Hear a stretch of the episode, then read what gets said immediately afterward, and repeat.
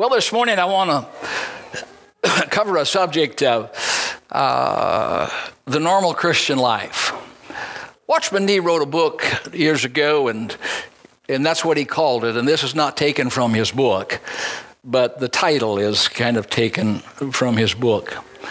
One of the things I like to teach you, and as I've told you before, that you may be challenged this morning. You may be you know, introduced to to uh, truths and insights, uh, both, you know, moving forward and in, in, in necess- necessary adjustments in your life. And some people, sometimes when they will, you know, get illuminated, you know, and and and it's what uh, I believe that uh, James says, you know, the mirror is held up, which is the Word of God, and uh, the, the they get to see really, you know, a picture of themselves. Uh, um, maybe, you know, you may like what you see, you may not like what you see. But the idea is not to make it so that you don't like what you see, because I believe that truth needs to be applied forward rather than condemning ourselves from the yesterdays, you know, where we lacked the the uh, illumination, lacked the opportunity. And so my encouragement to us this morning is I might hit some pretty tough areas, would be that, that you would take it and just, you know, find a way to apply it forward. Because we are not here to condemn you. We're here to enlighten you. We're not here to, you know what I mean, to to point out your past, you know, for the sake of your failures. We're here to point out the future that you can have in Jesus Christ, uh, you know, going forward. And so, um, uh, normal Christian life. I think, uh, yes. Let me start with a story. About two hundred fifty years ago, there were two Moravian men that heard of an island in the West Indies, which was owned by a plantation master. He was a violent man, and he treated his slaves with contempt, great contempt. And because he was in such control, he would not allow them to know anything of Christ and Christianity. No minister was permitted to to come and, you know, share the gospel, plant a church. And so these two Bavarian men, they were gripped with a burden for that people that they might hear about the love of Jesus. So they intentionally sold themselves into slavery to that plantation master.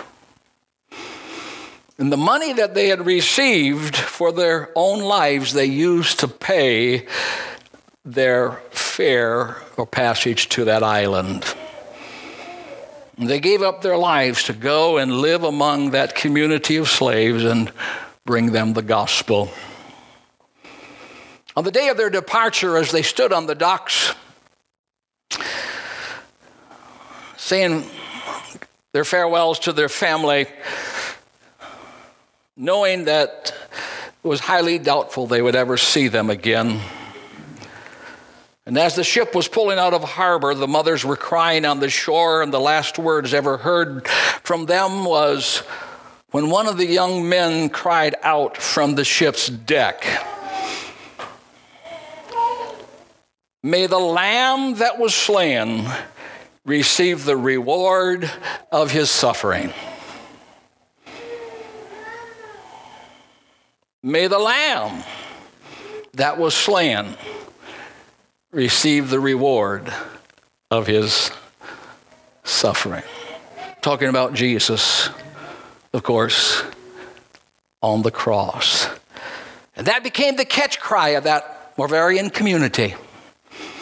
The result of that was they sent out two thousand one hundred fifty-eight, that is, recorded missionaries. We don't know how many was not recorded, but They had over two thousand missionaries all over the world because they understood that Jesus died for a people who would never hear the gospel unless someone went to tell them. Now, when we hear of these two young men, we are tempted to think, that's not normal. Selling yourselves into slavery and leaving behind even grieving families, is, is that normal? So what is normal? What is normal in the, in the Christian life? Jesus said in Mark, he said, if anyone wants to follow my footsteps, he must give up all rights to himself, take up his cross and follow me. Mark chapter eight, verse thirty-four. That's the Phillips translation. See, that's what our founder said. That it takes full devotion to Jesus Christ. That's normal. Now, I'm not here to tell you that there's not abnormalities in the body, but we want to reach for being normal. There's a man who wrote scriptures and wrote most of them, and his name is the Apostle Paul. And if you're familiar with the Bible, you're acquainted with some of his writings. He said, follow me as I follow Christ. And so we might ask the question this morning, what is full devotion to Jesus Christ? What is it? What does it entail? What does full devotion to Jesus Christ actually look like? And so in Philippians chapter three, as my man sets it up there, we'll get our passage of scripture and draw insight from it. But what things were gained to me, these I have counted lost for Christ.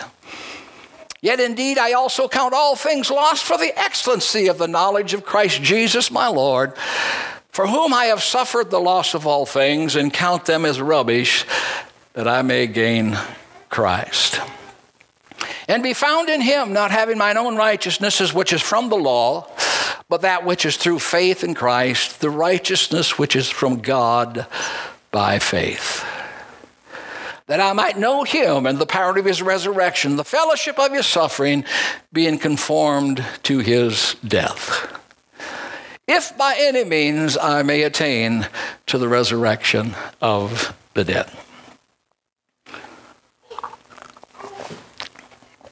Not that I have already attained or am already perfect, but I press on that I may lay hold of that which Christ has also laid hold of me. Brethren, I do not I count myself to have apprehended, but one thing I do, forgetting those things which are behind and reaching forward to those things which are ahead. I press toward the goal for the prize of the upward call of God in Christ Jesus. You know, the event of salvation is the entrance to a, a new life, new life with God. A life that's prepared by Him to completely meet our every need as we fit into His design. So there are a number of things that the Apostle Paul wrote in the scriptures and told us what a normal Christian living actually looks like. The first thing he says that a fully devoted follower of Jesus Christ, he counts all things loss. All his human achievements, he counts as nothing. Three times he uses the word loss, making us a real strong point. The things I used to count as gain, I now count as loss. What things was he referring to? Well, we discover what he has to say about it. He listed some of them. He says, I was circumcised as a baby, which was a religious order. I was prepared, prepared for a God-pleasing life by my parents. I was raised in church. I had the right family connections. I was connected to generations of God-fearing people. I became a Pharisee, a leader in the church. In fact, I was a faultless legalist. I mean, I paid, I paid attention to the detail that I, so I'd never do anything wrong. He says, these are the things that I thought of as being a gain to me. I did them, and I put them in the asset column, and I was building a big account with God. But he said, I never really saw their true worthlessness. But now he said, I've shifted them into a different column, and into a column that he said it was a liability to him. It didn't bring justification. It emphasizes the person more than the Savior. It detracted from the power of God and of the cross. The word loss is a word that, to explain it in this better, is what happened to Paul when he was on the open seas and the ship was about to go down. And in order to save the ship, as best they could, they threw everything overboard. Everything overboard. Because, you know, it was weighting the ship. He says that all the stuff was a distraction. Things, I was proud of it. My hopes were in it.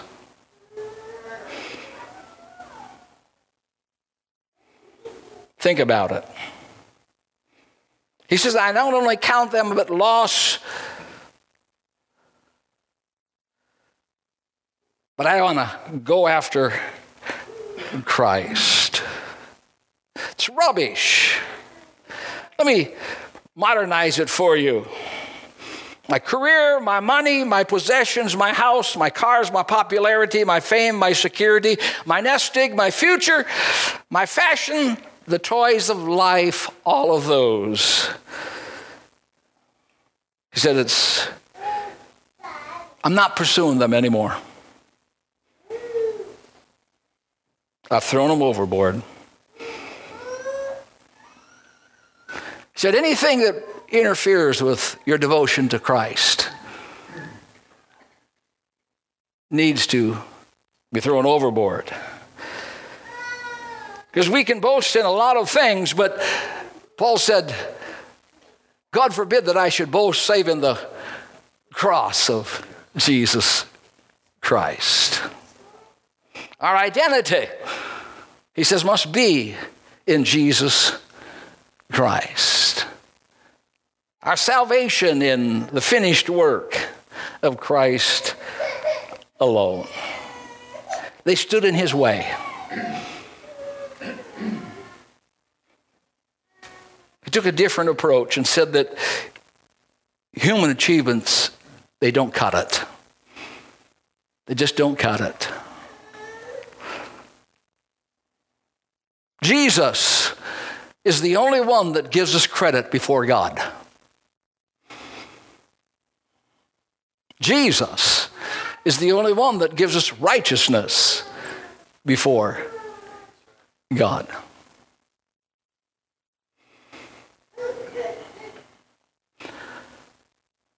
There was a great drummer. He was a bass player. Jesus got a hold of his life and called him into the ministry. And he gave up an eight million dollars contract to just to follow Jesus. What a devoted follower. See, he says he counts all things lost. It's about his work, not ours. It's his value system, his love his death and his life becoming our life. I count it. And so a normal Christian life is fully devoted to Jesus Christ. A fully devoted follower of Jesus Christ also has a passion to know Christ. He said that I might know him. The word know, of course, you know, means to know personally and by experience. It literally means to become like him. Paul said, I used to be content with a lot of knowledge about God. I was trained by the best. I sat at the feet of Gamaliel, but one day I met him. And you know what? He wasn't at all what I expected. For all my knowledge, I never knew him. Because he said, when God revealed himself to me, that blinding light alongside the road of Damascus, this God, he found out, was Jesus. He had been trying to serve God by opposing Jesus. And they turned out to be the same person. Hallelujah.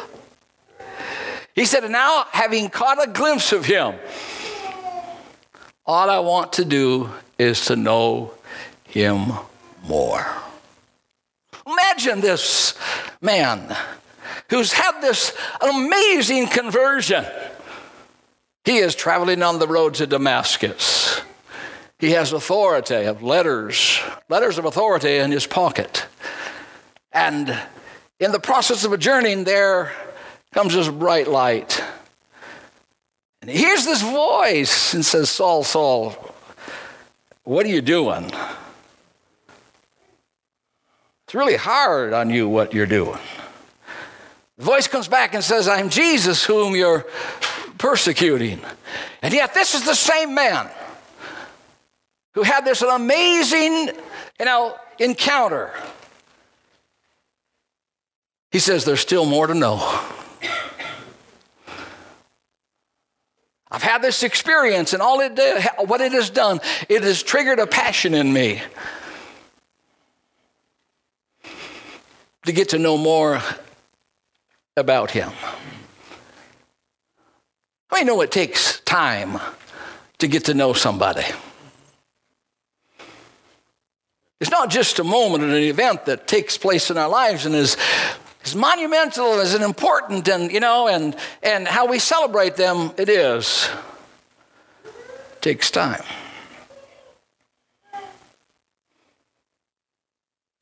Wife and I were on thirty-eight years, is that right? thirty-eight years. And we're still getting to know each other. Still getting to know each other. And the more that we get to know each other, I can tell you of a truth today without flattery, you know what I mean? Without trying to gain points with her, you know? She's more beautiful. She's more lovely. You know, I enjoy her more now than ever because I've really gotten to know her more. And one of those things that I've discovered is in about not just knowing, getting to know someone else, is that they get to know us. Now, I know God knows all about us, but there's a revelation that comes to us, you know. And one thing I love about it is that she understands me. God understands you. He understands you. There's a word in the uh, uh, uh, uh, uh, story of, of, of, of Gideon as he is conversing with God, a Hebrew word there. And uh, it literally means, you know, Gideon, I understand how you're made. I understand, you know what I mean, your reluctance. I understand your questions that you're asking me at this time. I love that God says, come, let us reason together. You know, he wants to bring understanding to our life. He wants you to get a, a better picture, because, see, sometimes we have a wrong picture of God. And Jesus Christ is the, is the you know, the, the perfect, the exact expression of God. Someone that went ahead and did like Paul did. He left everything just to get to an island that, to bring the gospel, to bring the saving grace and the love of God to it.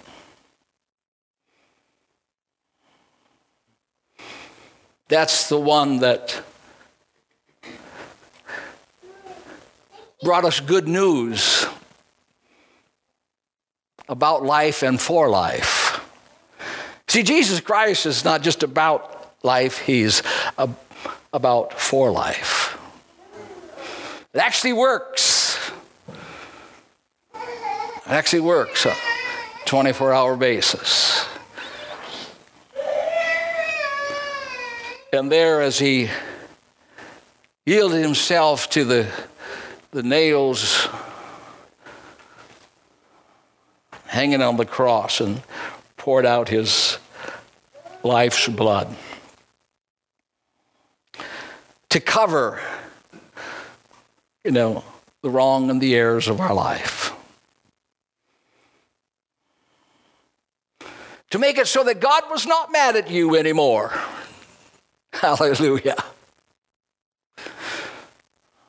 He's not mad at you. Everybody say, he's not mad at me. He's for you. He's for you. Now, there is one that's trying to mess up your perspective of God. That's what he did in the garden. He tried to mess up the perspective. God's trying to keep something from you. He's not trying to make your life better. He's holding something back as he stood there with Eve.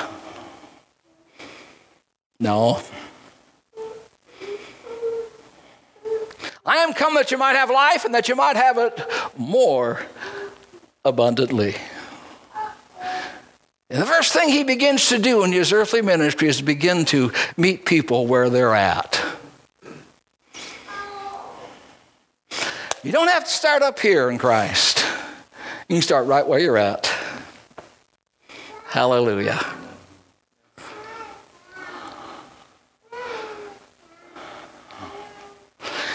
He knows you and he sees things that you don't even see, but he still extends his hand and says, I love you. You know, as we teach our kids, I love you this much. You know, and they throw their arms out as, you know, as far as they can, because I love you this much.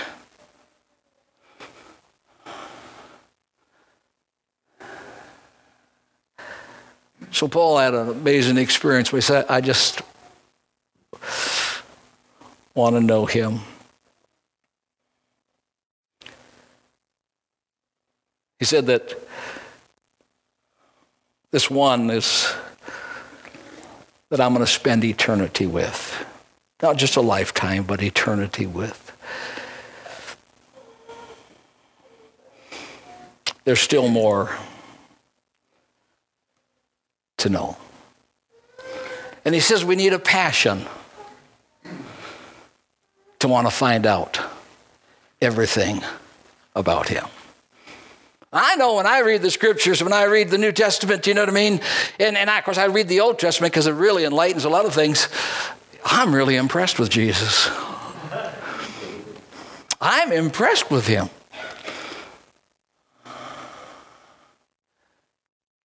So I want to know him. I love how he handles people. I do.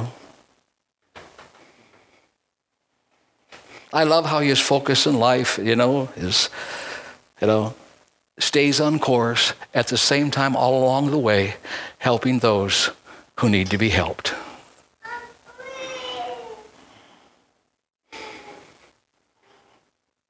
He's not so cross-focused that he can't stop and meet the woman at the well. I know what I'm here for, but while I'm journeying, I got some other opportunities that I don't want to let pass me by. And he says, sir, I know all about you. I know that you've had three husbands. Boy, put that in the center of people for once, huh? Talk about all the, you know, walls that go up. Woo! And he says, I know that you're living with somebody you shouldn't be living with right now.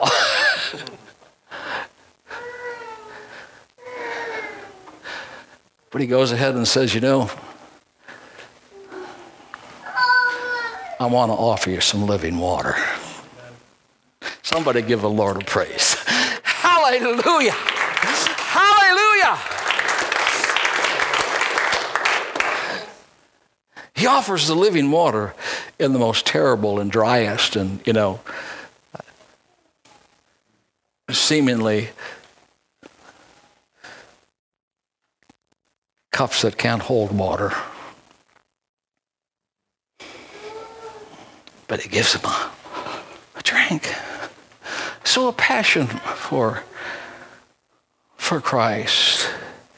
He he he. Paul writes and and pulls and says, you know what I mean? To give you a little bit of example, of, you know what I mean? It says it's it's it's a little bit like husbands and wives. And he kind of reverses this. You need to love your wife as Christ loved the church. Because he, it's a, the bar is, is really clear up here, technically. But just think about it. God's love is greater than husband and wife love. God's love is greater than, you know, a mom and dad love.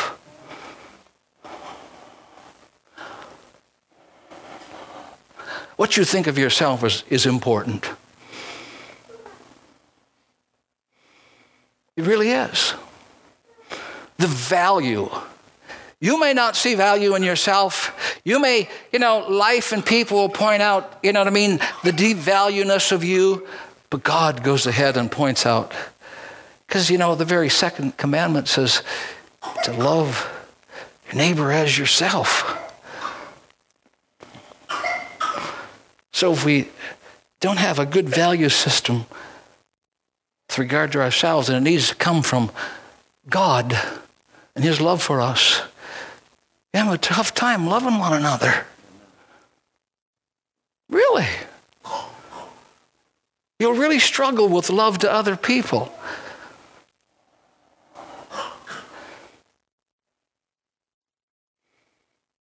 But God so loved the world that he gave his only begotten Son, that whosoever believeth in him would not perish, but have everlasting life. He is a God that has come to rescue us.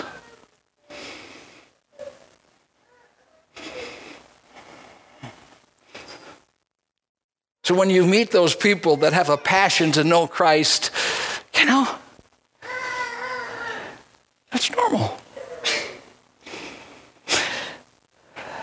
Not only that, but a fully devoted follower of Jesus Christ lives a new life. It's a new kind of power. That I might know him in the power of his resurrection. Imagine this. Paul wrote in Ephesians chapter one. I do have my timer on too. I got fifteen minutes. Paul prays this. He says, I pray that your eyes and of your heart may be enlightened so that you will know. So you know what? What is the exceeding greatness of his power toward us who believe, according to the working of his mighty power, which he worked in Christ when he raised him from the dead and seated him at his own right hand in heavenly places. And Jesus Christ forgives us of our sins and comes into our lives, forgives us of our past, you know, moves in to help us with our lives. He says the same power that came into Jesus that raised him from the dead has now come into your life. Normal Christian living is because there's a power in us. A power so powerful that it raised Christ from the dead. It raises us up out of our old way of living into a brand new, whole new life in, in Christ. When I first became a A Christian. I was raised in a Christian home, but, you know, I believed in Jesus, but I did knew little about the power of a resurrected life. I believed. That's what faith is. And I believed, you know what I mean, that he, he died for my sins. And if I believed in him and received him as my Lord and Savior, Jesus Christ, I was saved. But to live a power-filled life, I didn't know. But as we walked and got to know him, you know. And as my understanding, as Paul said, became enlightened and I became more aware, I realized, have been realizing, yet I have so far to go, that there is a, a dynamic power.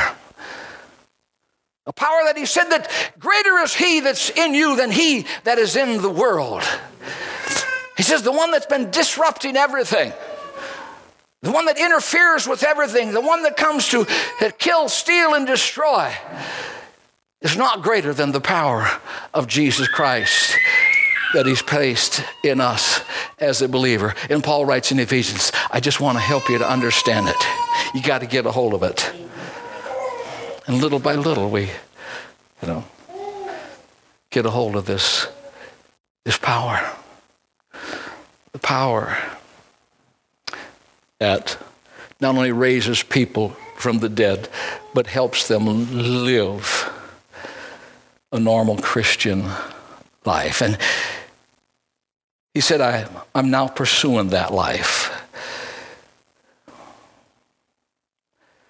You see, Christ didn't come just to improve your life. He came to give you an entirely different life. He did not come to make bad people good. He came to make dead people alive. Amen. And so when you look and you see, it's a difference between just making bad people good and dead people coming alive.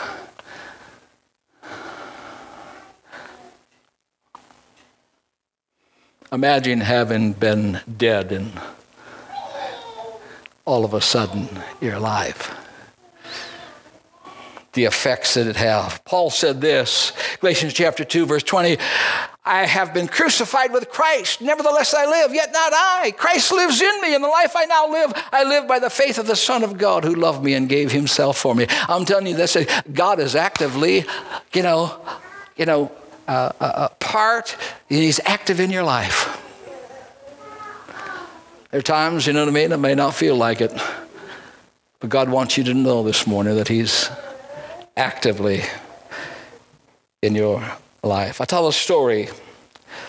There was a businessman who was selling a warehouse.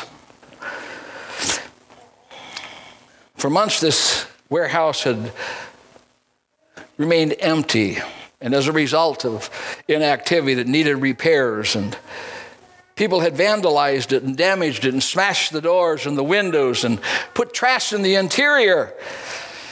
And so as the seller was trying to tell a prospective buyer, he said, I'll, I'll, I'll go ahead and I'll correct any structural damage there is, and I'll clean out the garbage, you know, and I'll, I'll replace the windows, and I'll get this thing back in shape.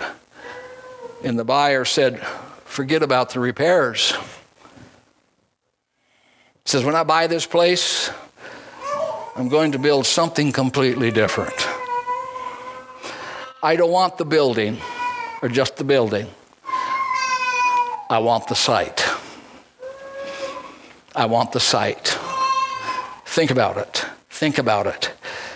God didn't come into our lives to rescue us because he liked our building.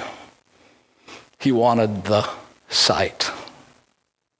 He wanted the site. He wants you. He wants me. He wants to build an entirely new building there. Something that, of course, we could never do ourselves. You don't have to try and sweep the warehouse. It's useless. It's slated for the wrecking ball anyway.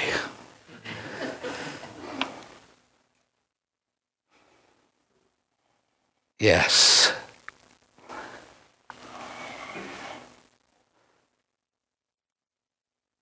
Living a new life. Living a new life in the power of the Spirit. Number four, a devoted follower of Jesus is prepared to pay the price. They might know him in the power of his resurrection, the fellowship of his suffering, being conformed to his death. Notice the word suffering. Death.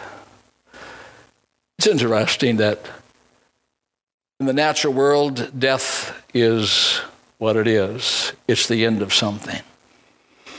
But in Christ Jesus, it's the beginning of something. It's the beginning of something. The seasons that you go through, some of those barren times that seem like, you know what I mean, they're death. And there is a death that's going on. It's a death. Death to self. It's death to something in our life that is hindering the connection and the fruit-bearing process according to John fifteen.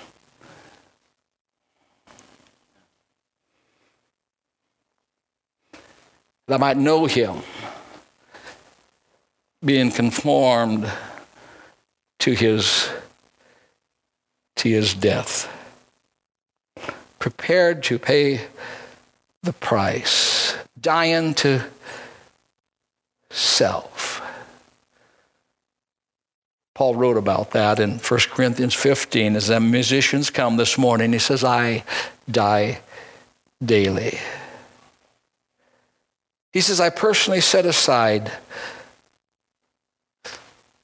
my own thoughts, my own emotions, my desires, my self-centered ways and expectations that are contrary to what the Master wants in my life. It's God that works in us, both the will and to do of his good pleasure. One day it's okay. The next day, all of a sudden, God starts to check in on us and says, no, no. We need to make some adjustments there.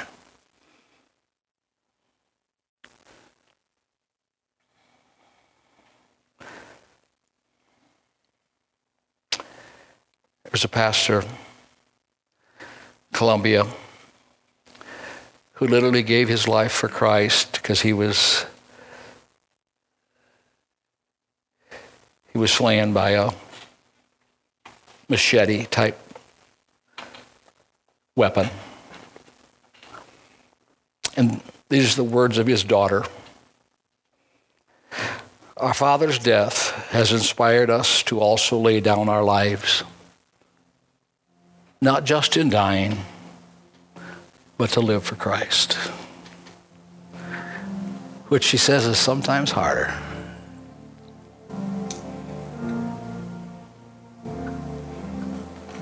Think about it. Living fully for Christ.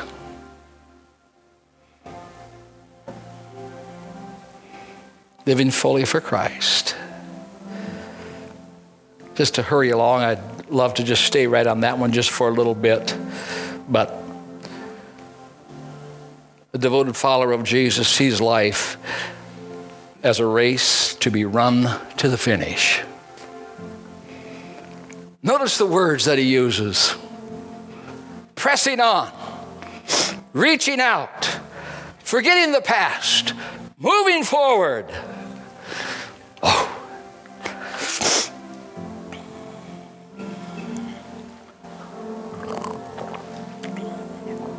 See, we're not measured by how much we know. We're measured by the passion with which we are committed to living out our faith. Fully. To see life as a race to be won. And Paul, as he addressed the these believers, they thought, Paul, you're just a little bit over the top. This is abnormal. And so he says, I know what you're thinking. And so he writes in fifteenth verse, he says, you may think I'm a little bit over the top,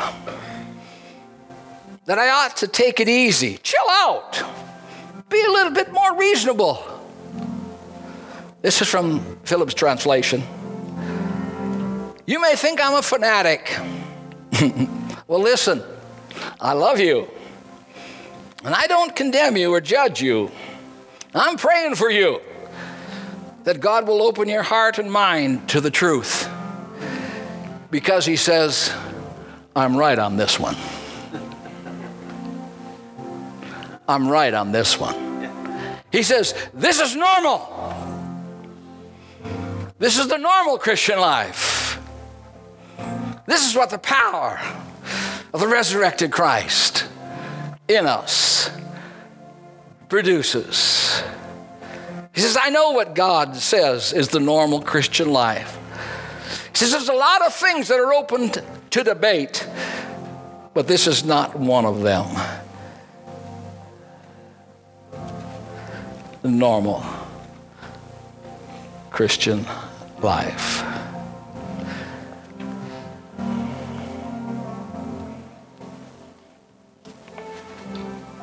There are three metaphors and vocations that Paul uses in relationship. What does a Christian living look like? The first one, he says, is it's, it's like a dedicated soldier. Dedicated soldier, you know what I mean? Who is devoted and he's ready for battle for his own soul and the souls of others. He attends to his duties that he's been granted and given. He says he doesn't let the everyday affairs become their pursuit.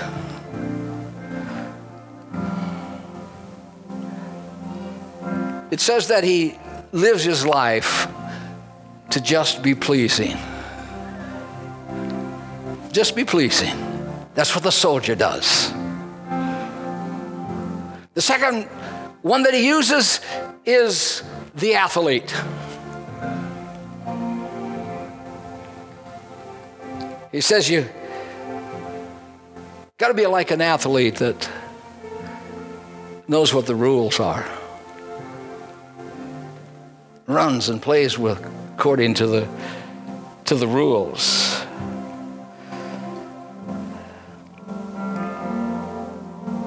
Some of the things that he talks about is God's moral law. He says you need to love God with all your heart. You need to love your enemies. You need to pray for those that persecute you. You need to keep yourself, dare, dare I say this, sexually pure. You don't lie, you don't steal. But that's not all you do. You're generous. Oh, somebody give a Lord a praise. See, we can do that, but he says, he says they're generous. Hey, man, we got to quit. And the motive is to win a prize, and then so then that last one is that he's like a hard-working farmer. Maybe that fits the picture better because we understand the working of a farmer. There's a lot of work. There's a lot of sweat. There's a lot of strain. There's a lot of, lot of exhaustion. There's a lot of investment that goes into it. We're hard at work sowing the gospel seed, tending the crops and reaping the harvest. For what reason? To receive a share of the crop. My buzzer's buzzing, so you're in good shape. And I can actually feel it. So you can share in the harvest. In other words, the reward at the end of it. There's a reward at the end of it. Now, stand with me this morning. Hallelujah. Amen. I love normalcy. I love the normal Christian life. Hallelujah. How many love the normal Christian life today? Absolutely. Hallelujah. Let me just say a word here uh, in closing and uh, moving to, to V B S. Imagine, church, this morning, there's almost fifty kids in V B S.